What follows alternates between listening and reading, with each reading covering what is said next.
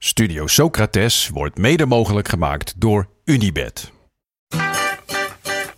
Há muito tempo você está no meu caminho.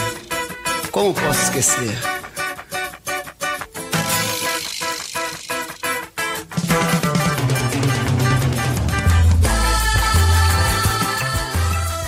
Welkom bij Studio Socrates, een podcast over alles wat voetbal mooi maakt. A beleza é você, menina. Menina, no seu jeito de olhar.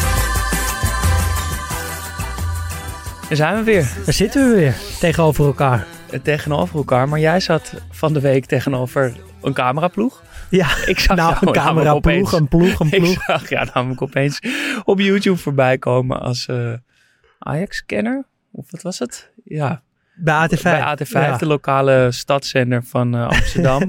Die maakte een reportage over wat de Amsterdammer vindt van de verschrikkelijke resultaten van Ajax. En jij werd opeens geïnterviewd. Ja. ja, dat was eh, een aparte, aparte gewaarwording. Want ik werd eh, in de ochtend opeens gebeld door een eh, onbekend nummer. Ik zeg eh, netjes, hallo met Daan. ja, zeg het maar. eh, wat moet er gebeuren bij Ajax? Gewoon een, een, een lieve vrouwenstem. Dus ik dacht, ja... Wie, Is dit Ajax? wie Spreek ik dit? met Ajax? Ja, wie is dit? Waarom moet ik hier wat over vertellen? Maar dat bleek dus AT5 te zijn. En die vroegen of ze mij later op de dag even mochten interviewen over de situatie bij Ajax. En eh, dan ben ik de beroerdste niet. Graag zelfs. Ik, ik ja, spuig graag mijn mening over Ajax. Maar toen ehm, ja, werd er aangebeld. Dus ik eh, beantwoord... eh, Hallo met Daan. Hallo met Daan. ik kom naar beneden. Nee, kunnen we niet even naar boven komen? Maar ja, ik- weet niet hoe dat met jou zit. Maar ik vind mijn huis toch wel iets, best wel iets privés. Ja, tuurlijk. Ja, dus ik zat zo een beetje te denken, ja, liever niet eigenlijk. Maar ja, ze, ze zei nog, ja, het waait heel hard buiten, dus het is echt handig als het binnen kan.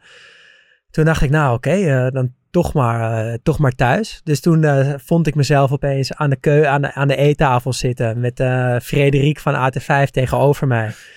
Op zoek naar het juiste shot. Een oranje bank op de achtergrond, wat kunst aan de muur.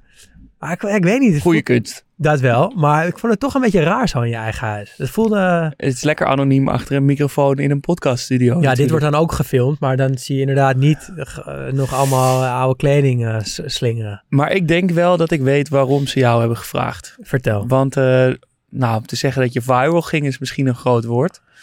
Maar Viral? ik denk dat, eh, nou, ik, maar ik denk menig eh Studio Socrates luisteraar eh, en dus ook voetballiefhebber jou voor het eerst in actie heeft gezien dit Ah, weekend. nu weet ik waar je op doelt. We zetten elke zaterdag eh, een hele reeks foto's in onze Switch. Ja, met gewoon mooie, mooie voetbalfoto's of zaken die ons gedurende de week zijn opgevallen.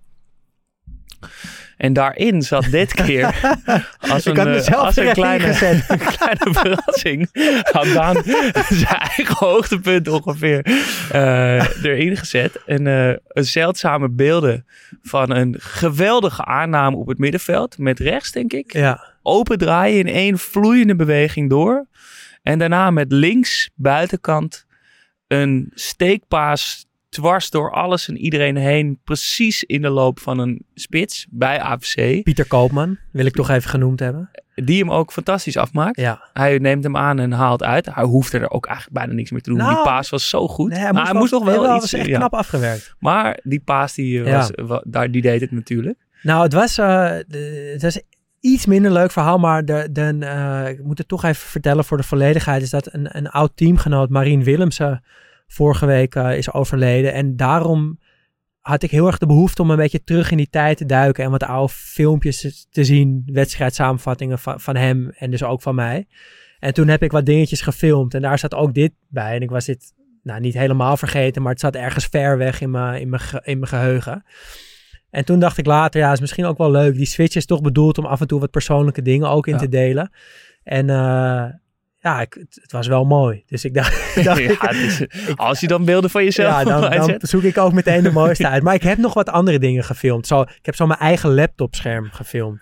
Dus je ziet als je goed kijkt ook mijn reflectie. Ja, nu in weten we het ook beeld. allemaal hoe je huiskamer eruit ziet. Ja, dus nu maakt het allemaal niks meer uit. Maar ik ben, ik ben blij dat, eh, dat je ervan genoten. En de Ik er luisteraar vond het ook genoten. mooi. En het, eh, nou ja, ik voetbal nu ook weer wat vaker de laatste tijd. Dus eh, het, het wakkert elkaar een beetje aan. Als je, nu, nu ik weer wat meer Nou, speel, ben ik ook bedoel, eh, bedoel, altijd, mis ik eh, het ook weer wat meer. Je mag best af en toe eh, ook trots zijn. Ja. Ik bedoel, je hebt toch ook eh, gewoon op een Jawel, geweldig niveau. ja. Je bent toch ook een, gewoon een hele goede voetballer. Ja, ik was het Mag in ieder geval. gezegd. Maar die paas, dat sluit ook wel weer mooi aan met eh, onze aflevering van- over Del Piero. Toen hebben we het even gehad, ook even kort zijdelings over de paas en de steekpaas.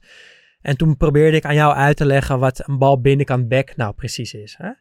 En eh, toen zat ik eh, AZ Anderlecht te, kijk, eh, te kijken vorige week. En toen zag ik gewoon het perfecte voorbeeld. Gewoon precies alles wat ik met, die, met, met de bal binnenkant back bedoelde, kwam daar naar voren toe. Heb, je het, heb je het gezien? Nee, ik heb het niet gezien. Nee, oké. nou, Reinders, die, Tijani Reinders heeft de bal op, op- ik denk nog op eigen helft. En best wel vrij. Die draait zo'n klein beetje naar rechts toe en die, die zoekt de buitenspeler. En die buitenspeler die blijft aan de lijn staan en die, en die doet niks. En eh, je ziet Reinders al wijzen van, ja, maak jezelf aanspeelbaar. Zijn voet gaat naar achter. Eh, hij blijft een beetje zo schuin staan alsof hij die bal aan de voet gaat spelen bij de rechtsbuiten. Die back, dat is dus het befaamde moment één stapje alvast naar die buitenspeler in de hoop die paas onderscheppen. En Reinders paast hem dus niet in de voet, maar over zijn eigen stambeen heen. Dwars door het centrum van die verdediger, binnenkant back. En ehm, ik denk dat het Odgaard was, die, die loopt eigenlijk, ja, kan zo doorlopen naar de keeper, legt hem breed op Pavlidis en het is een goal. Dus gewoon precies die bal binnenkant back. eh, perfect uitgevoerd door Tijani Reinders. Dat is wel mooi dat dat allemaal even samenviel in die week. Eh, Heerlijk als de, de cirkel zo rondkomt. ja, hè? zeker. Eh, ja. eh, moeiteloze bruggetjes van onderwerp naar onderwerp ja. geven die. Eh, maar eh, nu gaan we het dan wel hebben over wat we, waar we het komende woensdag over gaan hebben. Ja, heel veel nog. Del Piero staat dus online natuurlijk ook. Hè, nu. Dus als je die nog niet geluisterd hebt en dit hele verhaal over die bal binnenkant back, als je dat niet snapt, vergeef het me. Maar luister ook eerst gewoon even die woensdagaflevering. Ja, want hij is goed. We zijn fan geworden. ja, Eigenlijk tegen onze verwachtingen in. ik had het zijn we echt toch niet van gaan houden. Ja. Ehm, deze woensdag, komende woensdag, gaan we het hebben over... Ja, we hebben, de naam gonst al een tijdje rond. ja, Yaya Touré. ja. Jaja Touré. Eh, vrijdag nemen we daar een onderdeel, een element Ja, eh, van die, waar we dieper op ingaan. En het snackie. het snackie. En bij Touré gaan we het hebben over voetballende broers. Aangezien Yaya en Colo natuurlijk allebei succesvolle voetballers zijn geweest. En Ja. broers. Ja, en nou ja, dan denk ik gelijk, Jasper, Ja. zeg het maar. Want jij eh, bent eh, de helft van een tweeling. Jullie hebben samen bij Swift gevoetbald. Hoe is het om met je broer te voetballen? Ja, het is natuurlijk... Ik denk dat het... Ik bedoel, het spreekt natuurlijk tot de verbeelding. Ehm, ik denk wel dat het voor iedereen anders is. Marius, zo heet mijn broer, en ik speelden eigenlijk altijd in één team, want anders kregen we ruzie. Ehm, Ja, was het echt, is het dan, was het gewoon als jullie tegen elkaar Nou, voetballen, dat het gewoon... eh, ja, wij moeten gewoon, gewoon ook met voetbalspelletjes of met andere spelletjes of dingen, moeten we gewoon samen zijn. Nu is dat wel veel minder hoor, Ja. nu maakt dat veel minder uit. Maar ik denk wel dat er een periode is geweest dat het, beter is als we samen in een team waren. Anders, ik weet, je kent elkaar zo goed en je kan elkaar precies op de punten drukken die weet dat, dat effect hebben. Of ja, kan van hem dingen minder hebben, hij van mij dingen minder hebben.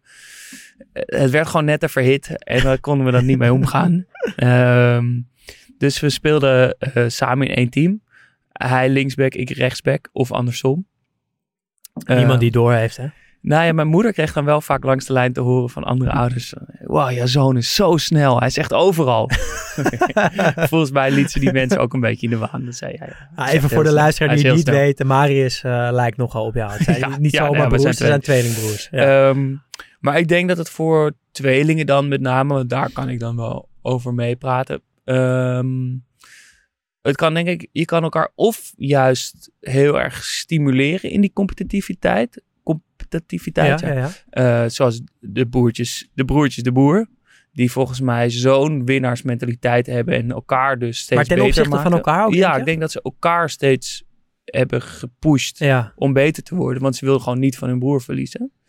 Dus dat daar wel een hele gezonde, nou misschien in hun geval wel een klein beetje ongezond, maar eh, competitie tussen zat, zodat je beter wordt. Maar ik denk in ons geval dat we juist elkaar juist met rust moesten laten, want anders werd het alleen maar haat en nijd. Dus het is voor iedereen anders, maar ja, je voelt elkaar natuurlijk wel beter aan. Ja, dat denk ik ook wel. Ehm, gaan we het later nog misschien nog over hebben, over de voordelen en nadelen ervan. Maar jij hebt ook broers, Ja. twee stuk zelfs, die voetballen dan niet, maar die hockeyen op een heel hoog niveau. Ja, mijn twee jongere broertjes die hockeyen bij Pinoquet in de hoofdklasse. Dus dat is eh, ja, de eredivisie zeg maar, van het hockey. En die, eh, ja, die doen dat samen. En volgens mij hebben die het wel heel erg naar hun zin eh, met z'n tweeën in dat elftal. Maar op een of andere manier ben ik toch wel blij dat ik dat niet heb. Dat, je, dat er niet één van die twee ook is gaan voetballen. Nou, ze zijn, allebei, ze zijn ooit wel begonnen met voetballen, maar ik bedoel meer gewoon in zijn algemeenheid dat het me op een, mij lijkt het op een of andere manier toch niet lekker om met je broer in een team te zitten. Juist omdat jij net uitlegt dat je, je kent elkaar zo goed en je kent ook die, die zwakke punten van elkaar zo goed. En volgens mij is het toch daarom juist niet helemaal eh, vrij van ruis of zo, die communicatie. Zit er toch altijd zo'n beetje iets tussen dat je elkaar te goed kent of zo. Ja, ik, mijn broer en ik hebben bijvoorbeeld ook nooit bij elkaar in de klas gezeten. Daar ben ik heel blij om. Ja. Je hebt een beetje ruimte nodig om jezelf ook te ontwikkelen en te leren wie je bent als Precies. persoon, maar misschien ook wel als voetballer. Ja, bij AFC heb ik wel met mijn beste vriend in het elftal eh, gevoetbald, Tim Wilfraat. En dat werkte wel perfect. Want dan is die afstand net, is, is toch net wat anders dan broers. Eh, terwijl wij wel, nou, ik heb misschien nog wel meer tijd met hem doorgebracht dan met mijn broertjes. Eh, altijd op straat voetballen, altijd in het bos voetballen. Gewoon altijd samen eigenlijk. En toen kwamen op een gegeven moment, toen we 19 waren bij AFC in het eerste samen. En dan, dat was dus wel echt zo van telepathie, dat je elkaar blindelings aanvoelt. En dat al die uren, dagen op straat en in het bos, dat die gaan tellen op het veld. Ehm, dat was, ja, dan, daar merkte ik wel echt dat je voordeel hebt als je zo samen bent opgegroeid met de bal aan je voet. Ehm, wat zijn. eh, nou, ik ja, daarover. Ik. Ik. eh, ik. Ik identificeer me, is misschien een groot woord, maar ik voel me wel, wel nauw verbonden met de Timbertjes. Oké. nou, nauw verbonden. Ik heb, vind hun gewoon heel inspirerende voorbeelden. Want zij Als, zeiden als tweelingbroers als in tweelingbroers. Want het, het lijkt me als tweeling is het al lastig om inderdaad wat ik net zei te bedenken wie je bent los van elkaar. Ja, je wordt door de buitenwereld altijd vergeleken. Ja. Iedereen zegt altijd, hè, waar is je broer? Of eh, waarom eh, doe jij dat niet? Of eh, je broer had een 8 voor wiskunde en jij hebt een 6. Terwijl ja, wat maakt dan allemaal? Ja, ik bedoel, Je bent je Whatever. broer niet. toch? Nee. Ja. dus wie ben je los van Ja. elkaar? Dat moet je toch. Dat kan voor veel tweelingen, denk ik, ingewikkelder zijn. Ehm, en ik vind die timmertjes echt een lichtend voorbeeld over hoe je daarmee om moet gaan. Ik hoorde hun namelijk een keer zeggen in een interview, ik denk dat het met Touzani was, dat ze, ze zeiden: Je moet altijd zeggen dat je broer de betere voetballer is. En Mooi. ik denk dat dat heel slim is, want de buitenwereld, hoe goed gemeend het ook is, willen toch, gaan toch zoeken naar, oké, ja, eentje speelt nu in het eerste van Ajax, de andere zit op de bank bij Utrecht. De ene zit, is al geselecteerd voor het Nederlands elftal, die ander niet. Dat is voor allebei een hele vervelende situatie.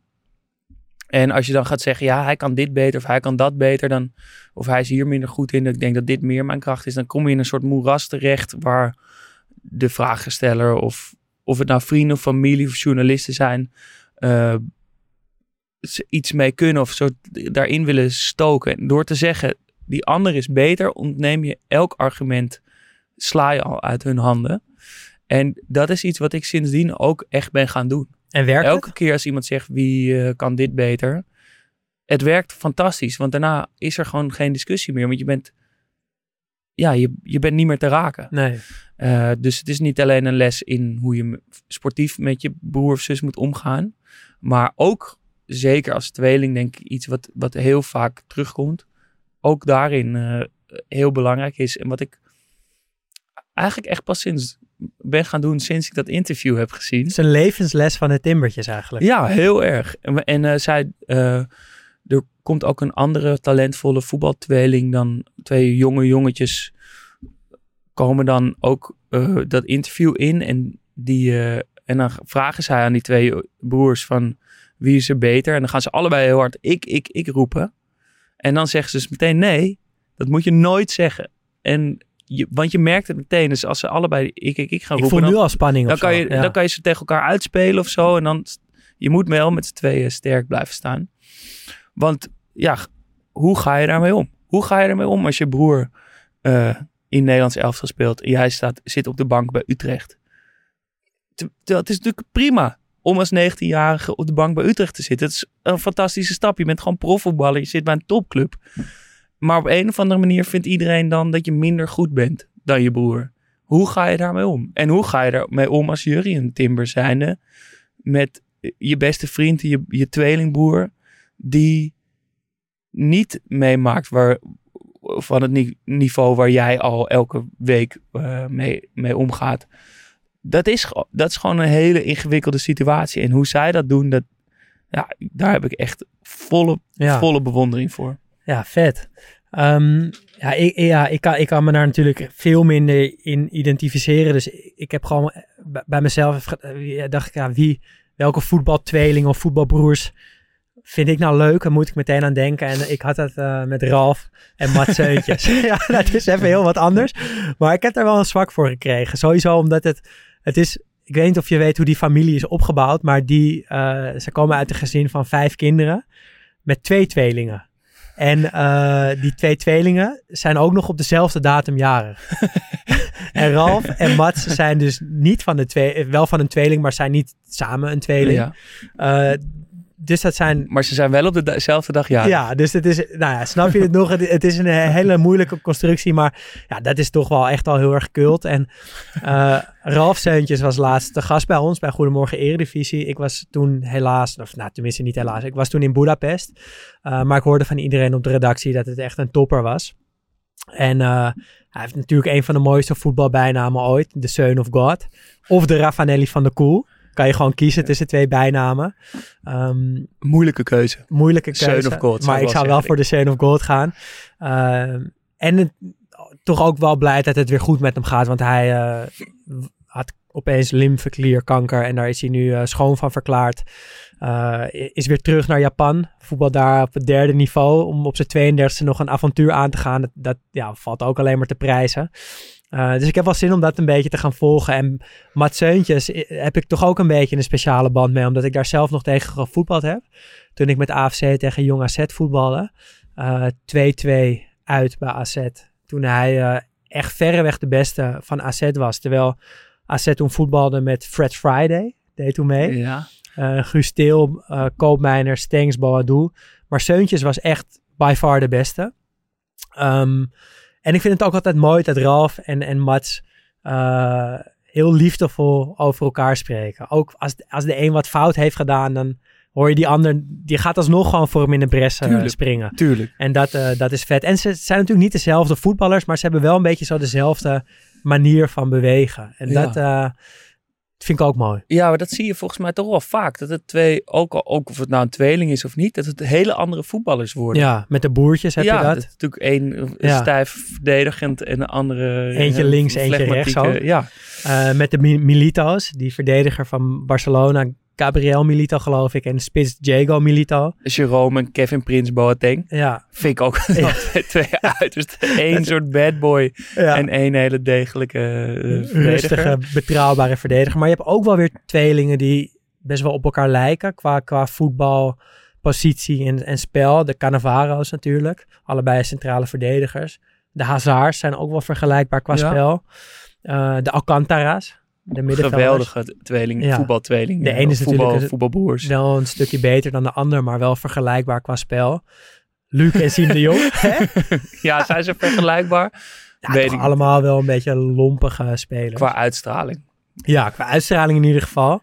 En Gary en Phil Neville, allebei Ja. back. Ja, dat is Ja. wel, die lijken wel. Maar toch, Ja. in- in- in- voor, het, voor mijn gevoel, ook al spelen, misschien juist wel omdat ze dan altijd bij elkaar in een team hebben gespeeld, dat ze zich hebben gefocust op twee verschillende posities. Omdat je, ja, je Ja, maar linksback en rechtsback is toch ook wel weer hetzelfde gewoon. Ja, Het- ja, eigenlijk wel. Ja, ik, ik denk eigenlijk dat het niet typischer kan dan dat je een tweeling bent en dat de ene rechtsback is en de ander linksback. Dat had jij eigenlijk ook dat had ik ook. Ja. Ja. maar ja, bij Swift C5, hè, dus waar, waar hebben we het over? Ik denk dat, ik zat erover te nadenken, wat vind ik de mooiste eh, broers, of voetbalbroers in het voetbal? Ik denk Iñaki en Nico Williams. Door dat hele verhaal, hoe die ouders gevlucht Van zijn. Bilbao. Ja, op de voet door de woestijn. In Bilbao met open armen zijn ontvangen. Zich dat terugbetalen. Allebei die club trouw blijven. En dan met z'n tweeën daar nu staan. Alles overwonnen hebben. Ja, ik weet het. is zo'n Krachtig verhaal. ja, het zoveel kracht. En dat ze dat ook samen doen. En met die ouders en in die stad. En het, zo, het klopt zo goed. Ja. Het is al helemaal rond. Dat, ja. En het zijn natuurlijk ook geweldige voetballers. Denk je dat maar ja, eentje dan bij, eh, bij Spanje in het nationale Ja. elftal. Dat is Eentje dan toch bij wel, Ghana. En eentje bij Ghana. Dat is dan toch wel... Dat vind ik jammer. Ja, dat, is, dat had anders ik gemoeten. weet niet of ze allebei Ghana hadden moeten zijn of allebei Spanje. Maar Wel bij elkaar gewoon. maar bij elkaar. Ja. En dat is natuurlijk, je wil als toeschouwer natuurlijk, je wil dat Quinten en Jurien bij elkaar in een team komen te spelen, toch? Ja. Ja, ik, vind, vind- Dat is de cirkel gewoon echt rond. En het is, het stimuleert elkaar, denk ik ook wel heel erg, toch? Dat dan, het kan toch geen toeval zijn dat en Jurien en Quinten dan profvoetballer worden. En met die broertjes Williams natuurlijk hetzelfde. ja, dat, stimuleert elkaar, je hebt dezelfde genen. dus eh, ja, zeker met die tweelingen is dat natuurlijk, eh, heb je sowieso, ja, ik ben dus een eh, tweeling en eh, ik doe elk jaar mee aan van die onderzoeken. Want ja, op tweelingen zijn eigenlijk de enige op wie je een soort nature-nurture discussie kan onderzoeken. Want de genen zijn immers precies hetzelfde. ja, Dus als er verschillen zijn, weet je zeker dat die de- door nurture gekomen zijn, door de opvoeding. En niet door gewoon wat er in je genen zit. Ehm, en dat is toch wel. Daarom is het leuk om te zien als er twee, een tweeling Ja. doorbreekt. Of als er één tweelingbroer wel en de andere niet doorbreekt. Hoe dat, ja, hoe dat werkt. Ja. En of dat zo is, of het dan nature of nurture is, dat Ja, ik ja, denk- dat, dat talent zo op dezelfde plek eh, verdeeld is. Ja, nou ja, bij, bij, bij tweelingen is het dan weer net weer een wat ander verhaal. Maar je ziet ook nu dat die, beetje die gouden, gene- gouden generatie Nederlandse voetballers met eh, Van Persie, Snijder, Robben en Van der Vaart. Die hebben allemaal zoons die ook heel goed kunnen voetballen. Die zoon van Van Persie speelt inmiddels bij het Nederlandse elftal onder 17. Twee zoons van Robben spelen bij Groningen. Die zoon van Van der Vaart speelt profvoetballer. Die De zoon, zoon van van Snijder. Martijn Meerdink. Ja, en dan hebben we nu inderdaad ook nog de zoon van Martijn Meerdink, Max Meerdink, de man met het grappigste accent van heel Nederland. Ehm, Maar ook een van de beste voetballers van heel Nederland ongeveer. nou ja, hij, hij is wel echt aan het doorbreken Ja. Dat is leuk om te zien. Maar het, het kan toch geen toeval zijn dat van, van de grote vier, grote vijf van het Nederlandse elftal van die jaren, dat al die zoons nu ook op de rand staan van profvoetbal. Dat, is, dat kan toch geen toeval zijn? Ja, zit, maar is dat, eh, komt dat door een vader? Nou, ik weet dat, dat Van Persie gaf zo'n interview laatst dat hij dan, weet ik veel, heel boos was op zijn zoon. Omdat hij had gezegd dat er, eh, weet ik veel, dat hij aan het klagen was over de scheids of zo. En dat hij daar dan keihard op is en zorgt van, ja, maar dan ben je toch geen winnaar als je daar de schuld aan geeft. Je moet naar jezelf kijken en zo. Dat soort elementen helpen natuurlijk ook wel een beetje, maar, Ja, zeker. En ik weet dat Maar- Van Persie heeft... maar je moet eh, wel ook het talent hebben. Nee, tuurlijk. Maar dat, kijk, dat zit dus deels al in die genen. Want die, die vader heeft die genen. Dus met een beetje geluk krijg je dat gedeelte mee. En dan heb je dus ook nog iemand die dat, die dat voetbalvak begrijpt. En die je dat kan uitleggen hoe dat werkt. Ik weet dat van Persie. Dat is wel een beetje erg, maar toch ook wel heel schattig of zo. Die heeft volgens mij toen, toen Shaquille heet zijn kind, toen hij in de wieg lag, heeft hij een balletje zo boven zijn wieg gehangen. En dan eh, had hij, hield hij zijn rechterbeen eh, altijd vast, zodat hij met links ging trappen naar die bal toe, zodat hij links zou gaan worden. Ja, gaat wel ver dat hoor. gaat wel ver. Maar ik vind het toch ook wel grappig. En volgens mij is hij nu wel links. Dus het heeft nog gewerkt Ook geforceerd. Ja. En je hebt natuurlijk ook nog broertjes die, eh, die dan niet, geen tweeling zijn, maar die elkaar ook wel echt stimuleren. Bij eh Noordin Amrabat, Soufiane Amrabat zie je dat heel erg. Al die interviews rondom het WK die ze gaven. Daar dan zit- Noordin gewoon constant te vertellen hoe die eh S- Soufiane eigenlijk heeft, heeft opgevoed tot voetballer. Hoe die hem de fouten die hij zelf heeft gemaakt, heeft geprobeerd dat hij die niet maakt. Dus het helpt sowieso, denk ik, als er zo'n familieband in dat voetbal zit. Hoe verklaar je, nou jullie, eh, bij jullie de, zijn de sporten dus een beetje verdeeld, maar hoe verklaar je dat, dat die drie broer, Sutorius broers alle drie op zo'n hoog niveau zijn gaan sporten? ik denk dat, dat het bij mezelf en eh, ja, toch ook wel bij hun, maar wij, deden gewoon echt niks anders vroeger. En dat zullen vast wel meer kinderen gedaan hebben, maar dat, he- dat moet bij ons invloed hebben gehad. Want mijn ouders zijn helemaal geen goede sporters of zo. Gewoon echt helemaal niks bijzonders. Eh, en wij zijn, hebben alle drie daar dan wel ja, talent voor of hebben dat zo ontwikkeld door elke Maar dag het is toch, op, ik bedoel, het is toch opvallend dat, er, dat jullie alle drie talentvol zijn en alle drie een drive hebben om, om op een hoog niveau eh, nou, ik heb die sporten. drive niet echt hoor. Maar toch heb je, Ja, maar dat is, ik heb altijd het gevoel dat dat gewoon zo gekomen is. Van, ik voetbalde heel veel en, en ik bleek er een beetje goed in te zijn. En dus speelde ik op dat niveau. Maar achteraf gezien, ik ben ook al gestopt ongeveer op mijn 5, 26ste.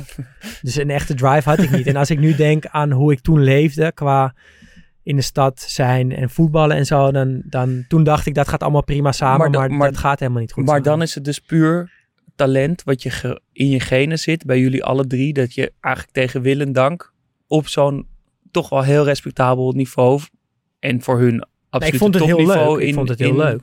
in het hockey zijn gaan sporten. En ik heb het ook wel heel erg gevoed in mijn jeugd. Ik heb dus alleen maar gevoetbald de hele tijd. Alleen eh, mijn, bij, mijn broer, bij mijn middelste broertje zie ik echt een, echt een wil om te winnen. Weet je wel. Als we een spelletje spelen thuis, dan kan hij echt heel boos worden als, als, hij, als iets niet gaat zoals hij wil dat het gaat. En ik had altijd, als, de, als het laatste fluitsignaal ging en we hadden op echt een kut manier verloren, dat was ik echt na een minuut kwijt. Dan dacht ik, ja, jammer, ik ga nu een biertje drinken. ja, dus, Ja, dat is geen topsportmentaliteit. nee, dat is geen topsportmentaliteit. En nou, ik, we hebben nooit samen gevoetbald. nee. Behalve een soort balletje hoog houden misschien. Maar eh, als we dan eh, hebben biljarten of zo. Dan zie ik toch of, of een keer eh, op een Playstation iets spelen. Wat volgens mij ook één of twee keer is gebeurd. Dan zie ik toch een soort, in je ogen, toch een soort onverzettelijkheid. Nee, ik heb wel van. eh, Ik had het laatst met Power League. Eh, Toen, de, ik speel nu weer één keer in de week, voetbal ik weer een beetje.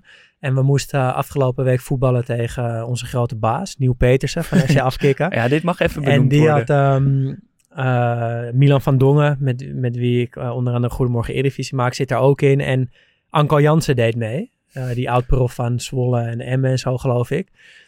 En wat jij net zegt over dat vuurtje wat gaat branden, dat had ik toen wel. Want het werd een klein beetje uitdagend en wat feller en wat, en wat harder en wat onsportiever. Je wil natuurlijk van je baas winnen. En toen dacht ik, oké, weet je wel, dan ga ik echt even mijn best doen. Eh, en dan komt er wel wat extra's los. Dus dat klopt wel. En dat is misschien ook wel als, als we aan het biljarten zijn en jij staat net iets voor, denk ik, ah, Nee, dat- dat gaat niet gebeuren. ik denk alleen maar... Oh, ik sta voor. Ja. Oh, ik sta achter. Nee, nee, dat- ik heb wel iets meer dan dat. Maar als dat potje dan afgelopen is, dan ben ik het wel echt meteen kwijt. Vind jij dat een eh, club er eh, verplicht is om er iets aan te doen om, om twee broers te verenigen in een elftal? Toch, daar, daar, bedoel, er komt toch een soort druk vanuit de buitenwereld van, ja, hij heeft een voetballende broer, dat willen we eigenlijk allebei wel in dat elftal moet bij ons komen dat voetballen, moet die eigenlijk wel. Vind je dat een, een club daar ook wel een klein beetje naar moet luisteren? En, eh, ja, het is een romantisch beeld, maar ik zou juist zeggen van niet eigenlijk. Ik denk dat het, ja, het wordt een beetje gevaarlijk als je dat per se bij elkaar wilt hebben, want ze zijn vaak niet even goed. En hetzelfde met, ja, ik kan me zo'n verhaal herinneren dat Seedorf bij AC Milan speelde, een beetje in die, in die glorietijd, eh, midden jaren 2000. En dat opeens Harvey Essayas ook bij Milan speelde. En dat was dan zijn neef of een hele goede vriend. En die kon helemaal niet goed voetballen. Maar die was dan gewoon door Seedorf daar binnen gehaald. En dat, ja, volgens mij moet je dat voorkomen. Het is nu een heel leuk verhaal. Maar dat, dat is gewoon een vriendendienst. En ik heb het idee dat dat bij broers ook op de, op, op de loer ligt. Dat, stel dat uh, Bayern München opeens Kevin Prince Boateng had gehaald. Ja, dat was echt niet omdat hij dan dat niveau aan kan. Maar omdat zijn broertje dat dan zou willen of zo. Ja, als het vanuit het broertje komt, misschien niet. Maar ik heb het idee dat toch ook vaak vanuit de fans een beetje zo... Toch, je wil het zien. Je wil Ja. het beeld of het idee of het verhaal is, is zo mooi dat je dat... Je wil erin Ja. geloven. Misschien dat daarom Iñaki en eh, eh, Ja. Nico zo'n zo'n mooi verhaal is. Ja. Nee, dat, het, is ook, het is schitterend. En eh, Ja, ja, en Colo Touré, weet je, dat is ook mooi trouwens. Als je dan bij een land, als, je, als het daar dan daar wel. Ja, Ja. en eh, eh, die hebben natuurlijk ook even samengespeeld bij City. Ja, Colo kwam er een jaar eerder dan Jaja. Dat, hadden volgens mij maar één jaar overlap ook. Ehm, maar ja, dat wil je. Ja, dat, je wil het zien. Ja dat is, het, het, je wil het zien. En het was eh, bij Jaja en Colo was het eh, kort. Maar het is toch mooi dat, eh, dat het gebeurd is. En misschien een leuke afsluiter voor de aflevering. Het, het heeft ook wel een van de leukste supportersliederen ooit eh, opgeleverd. Namelijk...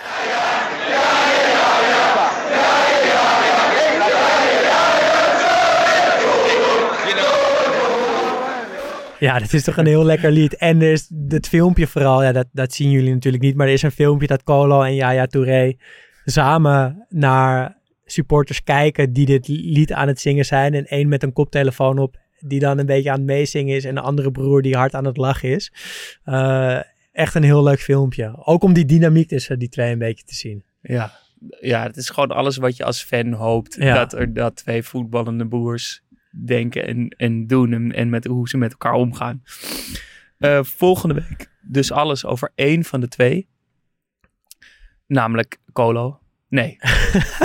Eh Yaya Touré. Eh, de grote, de grote, letterlijk grote man van, van City. Onder andere. Maar natuurlijk ook gewoon de grote man van Barcelona. Dat vergeten we helemaal. En de grote man van eh, Beveren. Beveren, ja, dat is misschien Dat nog is ook wel... een eh, heerlijk romantisch hoofdstuk. Dus daar gaan we het allemaal uitgebreid over hebben. Volgende week in de aflevering over Yaya Touré.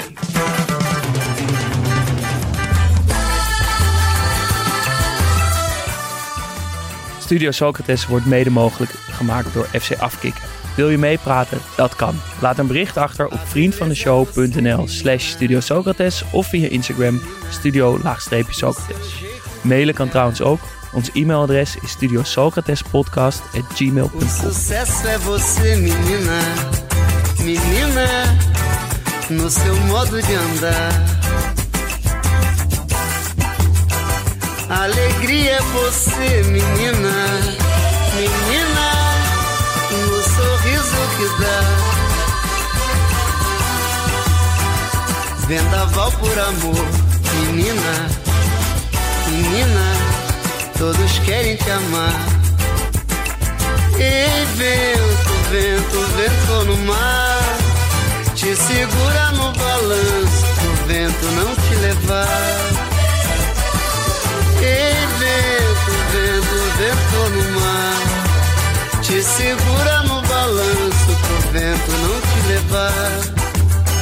Já sei que não vai ter jeito pra poder te conquistar. Se você olhar pra mim, menina, vou te amar. Já sei que não vai ter jeito pra poder te conquistar. Se você olhar pra mim, menina, vou te ganhar. Ei, vento, vento, vento no mar. Te segura no balanço vento não te levar. Ei, vento, vento, vento no mar. Te segura no balanço pro vento não te levar. Como posso te esquecer? Não tem jeito.